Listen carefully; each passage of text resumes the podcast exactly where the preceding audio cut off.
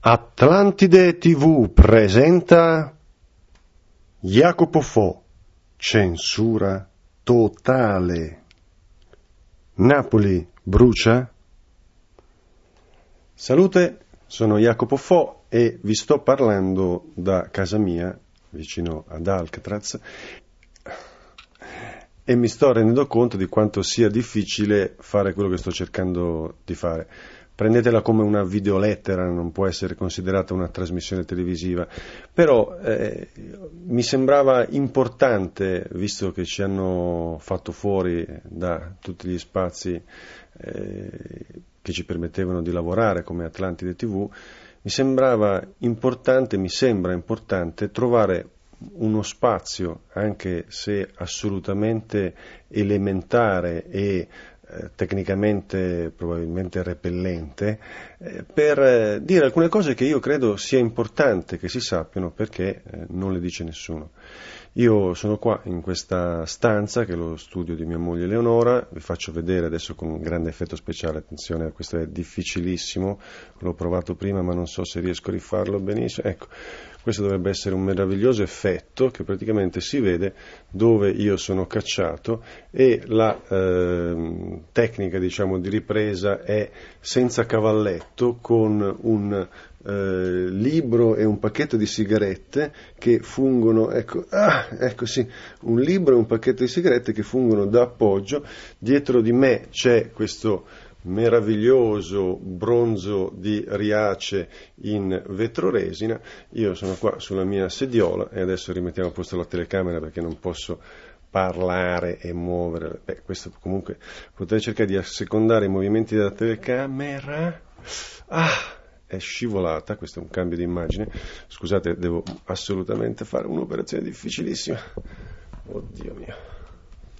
Ecco, potrei avere una eh, attrezzatura migliore, ma il problema è che io sono veramente tecnicamente negato e eh, tutta l'organizzazione tecnica di riuscire a trovare l'operatore, il cavalletto, eccetera, eccetera, mi rende poi alla fine praticamente non ci riesco. Allora mi sono detto, faccio una cosa assurda, utilizzo questo spazio che eh, in questo momento eh, riusciamo ad avere su internet e in altri eh, luoghi che vedremo quali poi saranno per un tipo di trasmissione come questa e comunque cerco di raccontare qualche cosa che sia eh, interessante e soprattutto che non viene raccontato. Io credo che eh, ci sia una eh, censura che, come vedrete, va al di là eh, di quello che uno si immagina, perché è una censura globale, una censura culturale, è una censura che eh, nega la possibilità eh, di fare cose che invece bisogna assolutamente fare. Ecco, come nei meravigliosi cartelli dei titoli iniziali era annunciato, io oggi vorrei parlare della questione di Napoli. Forse eh, avete sentito dire che eh, appunto il padre di mia moglie è stato ammazzato sulla porta di casa a Napoli, è stata una cosa terribile, della quale però adesso non, non mi interessa eh, parlare del caso specifico. È evidente però che trovandosi con un evento di questo genere eh, mi sono trovato a ragionare, mi sono trovato a andare in giro, parlare con eh, politici, poliziotti, avvocati, eh, giornalisti, per, eh, così, perché davanti a un fatto di questo genere eh, se rinunci eh, alla logica della vendetta, quantomeno ti senti nella necessità proprio di vedere se è possibile fare qualche cosa. Non è che io mi faccia delle, delle grandi illusioni, però eh, quello a cui per adesso sono riuscito a trovare è una cosa comunque interessante, cioè un quadro della situazione che viene completamente nascosto. E questa è una cosa eh, stranissima. Allora, due dati eh, tanto per capirci. A Napoli ogni anno ci sono 30.000 crimini, una cosa spaventosa, un terzo di quelli dell'Italia in totale. Eh, quanto eh, Milano, Torino e Roma messe assieme. Eh, per una città che ha molti meno abitanti di Roma, ad esempio.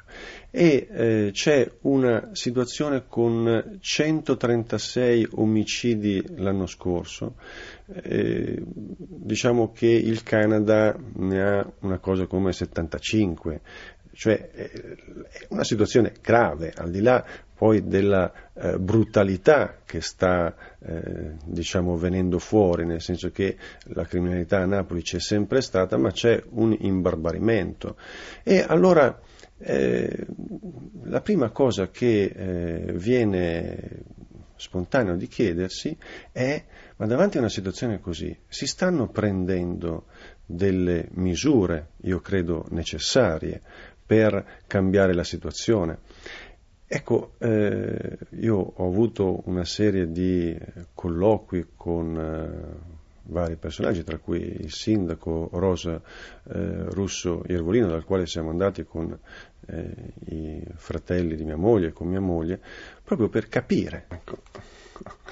Scusate, è finita la batteria, ho dovuto sostituire perché appunto essendo tecnico non mi è venuto in mente di iniziare la registrazione con una batteria nuova. E, comunque dicevo, la cosa che ci ha stupiti è che eh, c'è una tendenza a minimizzare, cioè davanti a un problema di queste proporzioni, eh, la città con la più alta criminalità d'Europa, eh, l'atteggiamento del centro-sinistra, diciamo che è eh, al, al, potere sia al comune che alla provincia che alla regione, è quello di minimizzare. C'è una frase che a me mi ha lasciato scioccato del sindaco Iervolino che dice, eh, ma insomma non esageriamo, mia figlia è andata a Genova, l'hanno scippata due volte in un giorno, guardatevi gli articoli della cronaca di Milano del Corriere della Sera e scoprite che anche lì ci sono crimini di ogni genere cosa peraltro indiscutibile, ma il problema è che qui siamo davanti a una situazione che ha oltrepassato le possibilità. Eh, c'è una eh, città dove eh, la gente si toglie i gioielli, si toglie gli orologi prima di andare in strada, dove le persone hanno paura a parlare col cellulare se lo tengono stretto perché ti scippano il cellulare al volo, dove ci sono una quantità di morti enorme per cui, voglio dire, è qualcosa eh, di cui preoccuparsi. Eh, ci sono dieci volte più crimini che a Palermo. Voglio dire, per cui insomma è una situazione grave, eh, una situazione eh, che richiederebbe, secondo me, delle misure eh, straordinarie affrontare questa situazione qui di petto. Si stanno facendo delle cose, indiscutibilmente, eh, ma il problema è che queste cose hanno un, un, loro tempo che è separato dal tempo della gente, da, dall'esigenza eh, drammatica. Eh, si è fatta questa metropolitana bellissima, manifestazioni artistiche, eh, Bassolino eh, ai tempi lanciò questa grande operazione di immagine positiva di sbaraccare tutti i vari chioschi abusivi sul lungomare, eh, restituendo proprio una, una, un'immagine completamente diversa della città. Si sono fatte molte cose. Eh, si sono anche tagliati eh, una serie di eh, rami secchi dal punto di vista di parecchi eh, dipendenti pubblici che erano inutili, che sono mandati a casa, insomma si è fatta un'operazione positiva, questo è indiscutibile, bisogna dirlo, ma il problema è che questo non è sufficiente. Io ho comunque una città dove vedo costantemente eh, due vigili semplici più un tenente dei vigili che stanno a vigilare il traffico, gli passano davanti la gente eh, in motorino senza casco in due, in tre, in quattro, e questi fanno finta di non vedere. E c'è una situazione della gestione dell'immondizia, di, di, di, tutta una serie di meccanismi, le strisce pedonali, una mosca mi sta attaccando, disgraziata, eh, che è veramente eh, inaccettabile. Perché? Perché è chiaro che la criminalità nasce eh, da, questo, eh, da questa mancanza del rispetto delle regole elementari adesso questo è proprio, scusatemi, ma sono attaccato da, da, una terribile mosca. Spero di poter finire questa registrazione senza essere divorato. Comunque, Il discorso è questo, servirebbero mezzi straordinari, eh, servirebbe eh, una qualità completamente diversa dei servizi, del, dei controlli, eh, della, eh, diciamo della, legalità minima sul territorio per dare un segnale alla malavita eh, molto concreto, servirebbero delle leggi che funzionassero, perché eh, quello che avviene in tutta Italia, ma a Napoli dato il livello di criminalità diventa ancora più drammatico, è che il poliziotto rischia magari la pelle per arrestare il criminale che dopo tre giorni è fuori perché lo processano per direttissima. Adesso questa cosa in particolare, tanto per capire che sarebbe possibile cambiare dei meccanismi, ah oh, mannaggia, eh, questa è la cattiveria che devo fare finta di niente, faccio finta di niente, vediamo se si stanca, sembra fatto apposta. Vabbè, difficilissimo. Ok, eh, spero che voi abbiate pietà per la situazione che sto cercando di, di portare avanti. Comunque, eh, che cosa succede? Succede questo particolare molto interessante perché dimostra che sarebbe possibile cambiare. Infatti, su questo punto, la Procura di Napoli, proprio alcuni giorni fa, sulla spinta anche de, de, della gente che inizia a essere incazzata, se voi avete occasione di farvi mandare a qualcuno una copia di un giornale con la cronaca di Napoli, è, è, è guerra civile, è, è, spaventoso, gente che gli tagliano il braccio per togliere l'orologio che magari non è neanche un Rolex. E eh, che cosa succede? Che la procura decide di non fare più processi per direttissima, perché?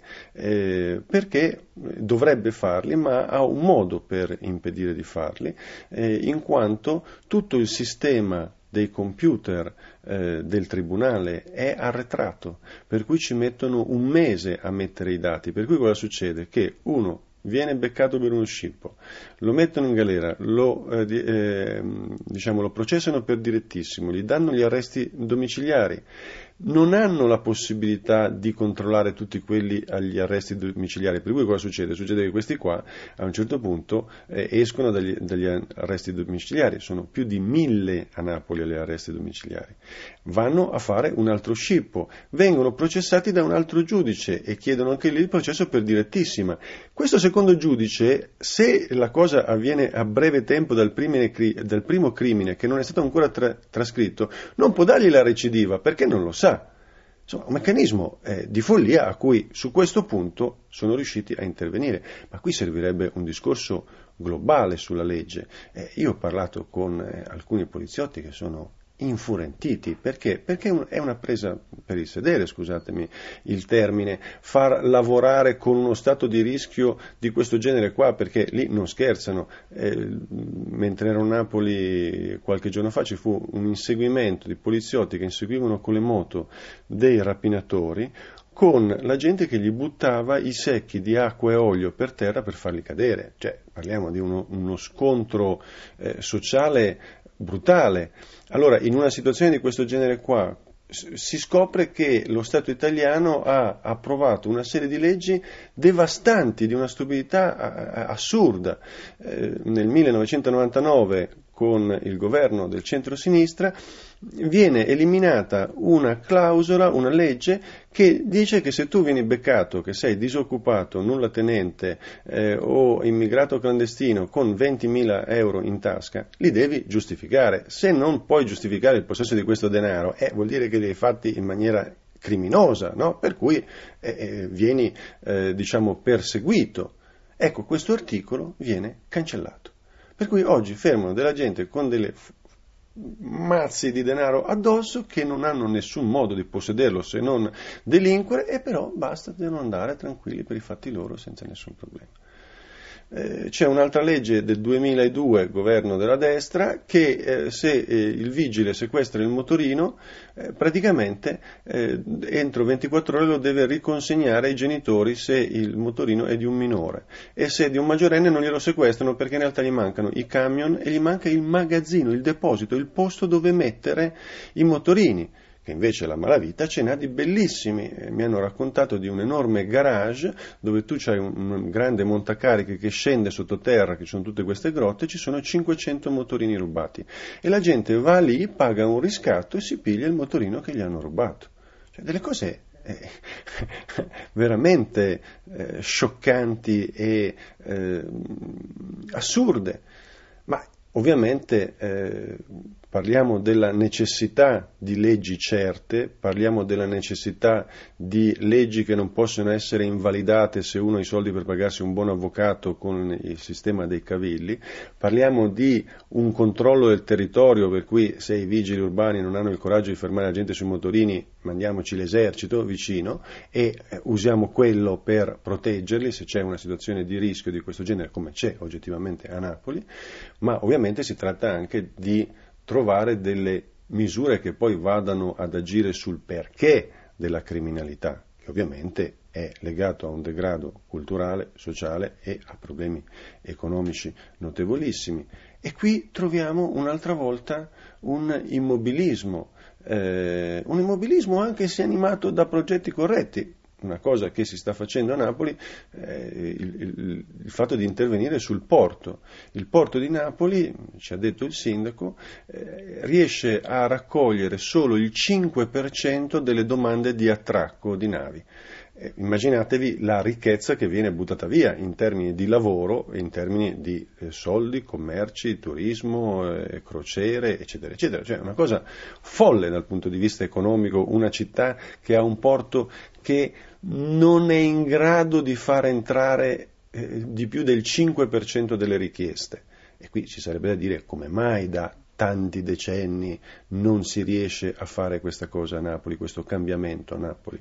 Vabbè, lì c'erano tutti i cirini pomicini che erano impegnati a fare i tombini, perché eh, sapete che a Napoli a un certo punto ha messo tombini ogni due metri perché il fratello o non so chi di Cirino Pomicino pare che ci avesse delle storie, insomma per dire il livello della, di quello che è stata l'amministrazione di Napoli negli ultimi decenni. Comunque, eh, il, il, sindaco eh, è riuscito a varare un piano positivo per far passare il porto dalla capacità del, di accogliere il 5% delle domande alla capacità di accogliere il 20% delle domande ed è un primo passo avanti notevole. Soltanto che come ci è stato detto, il cronogramma, cioè il, l'analisi dei tempi per arrivare a ingrandire il porto quel tanto da in realtà quadruplicare la capacità di eh, ricezione e i lavori, se tutto va bene, finiranno nel 2011.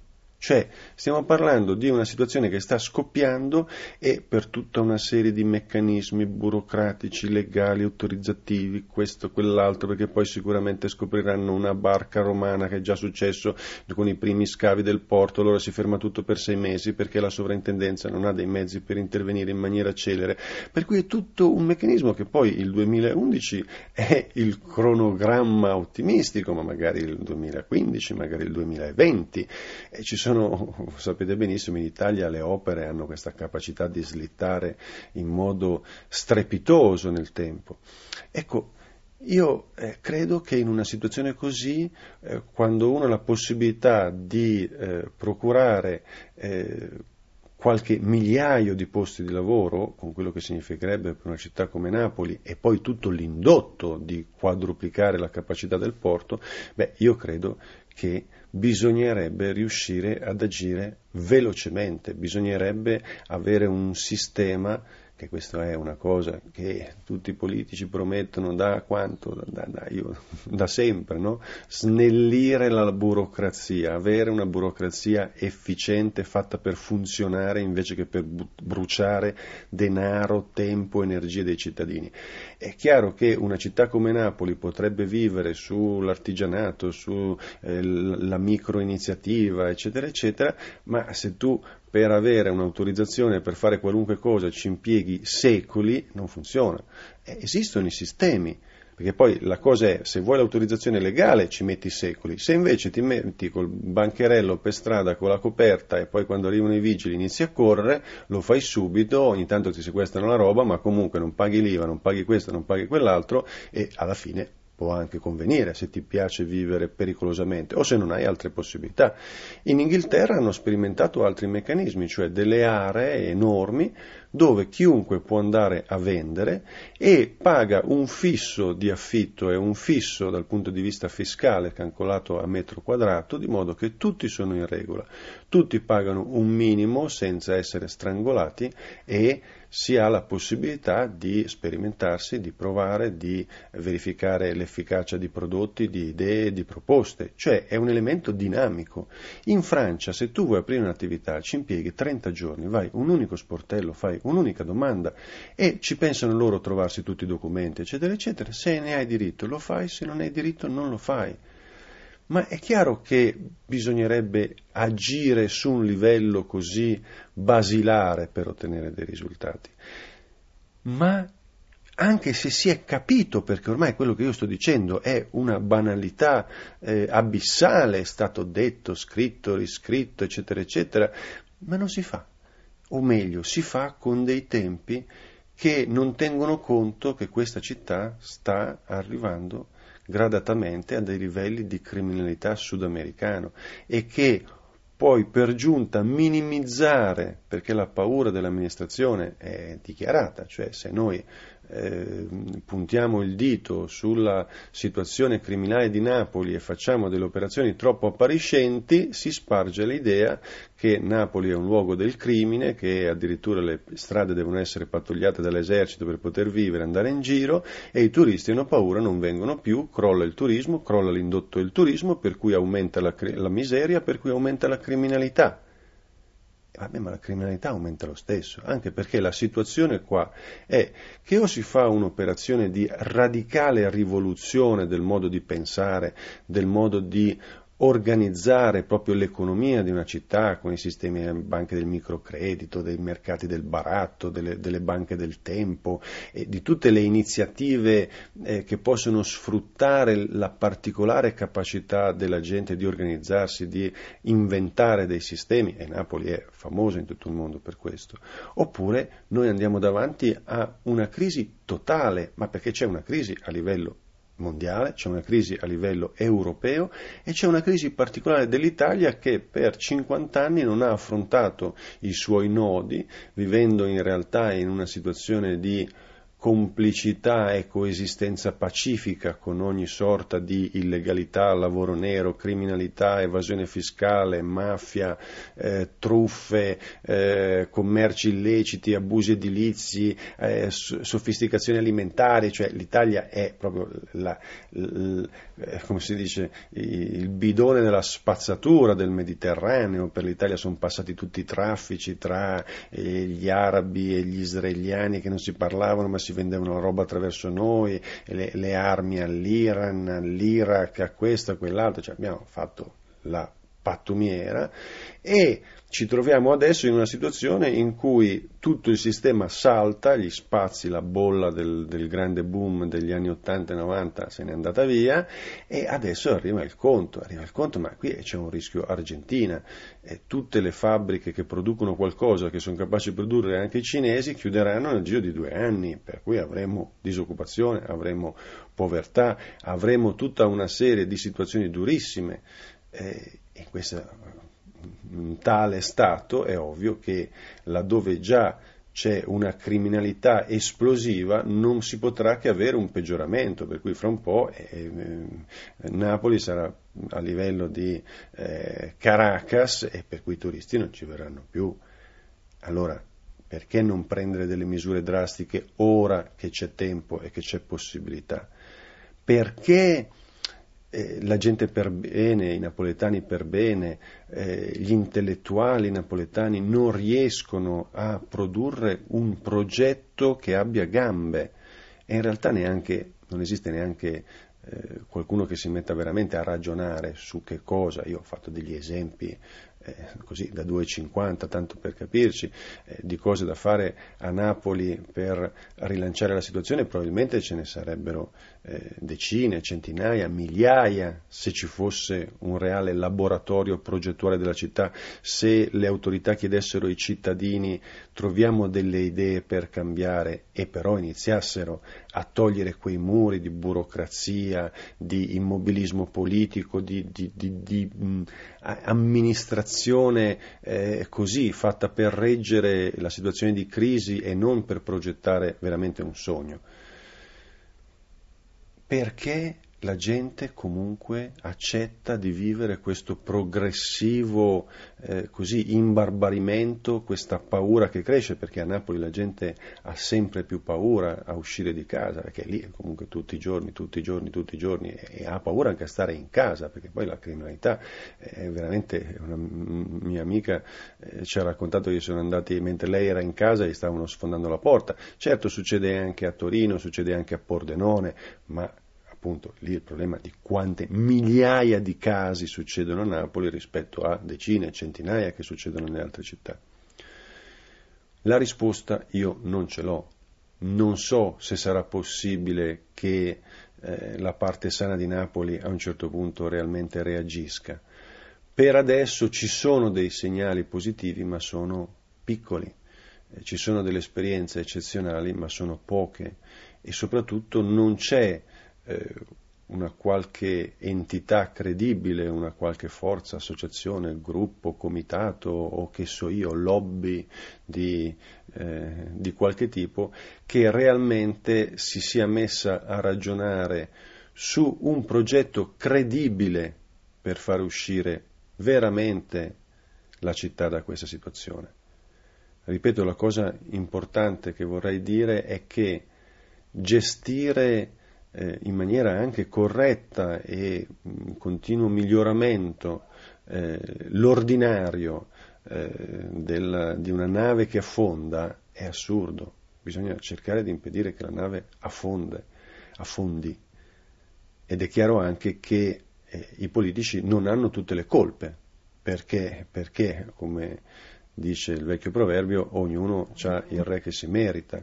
Allora eh, la gente in fondo va bene questo, come ci ha detto eh, un giornalista napoletano, mi ha fatto un discorso senza speranze, una persona di, di grande intelligenza che ha detto le cose in maniera molto cruda e alla fine lui è arrivato a dire sì, ma alla fine la gente non fa niente a meno che non gli ammazzino un parente. Allora, se gli ammazzano il parente, si incazza. Se eh, succede al vicino di casa, dicono poverino, meno male che non è successo a me.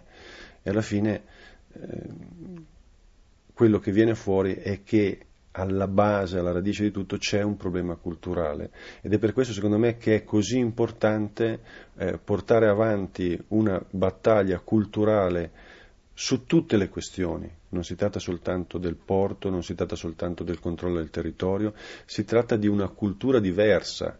O ci sarà un gruppo sufficientemente grosso di persone che a Napoli cambia modo di vedere la propria vita, oppure, ahimè, c'è poco da fare.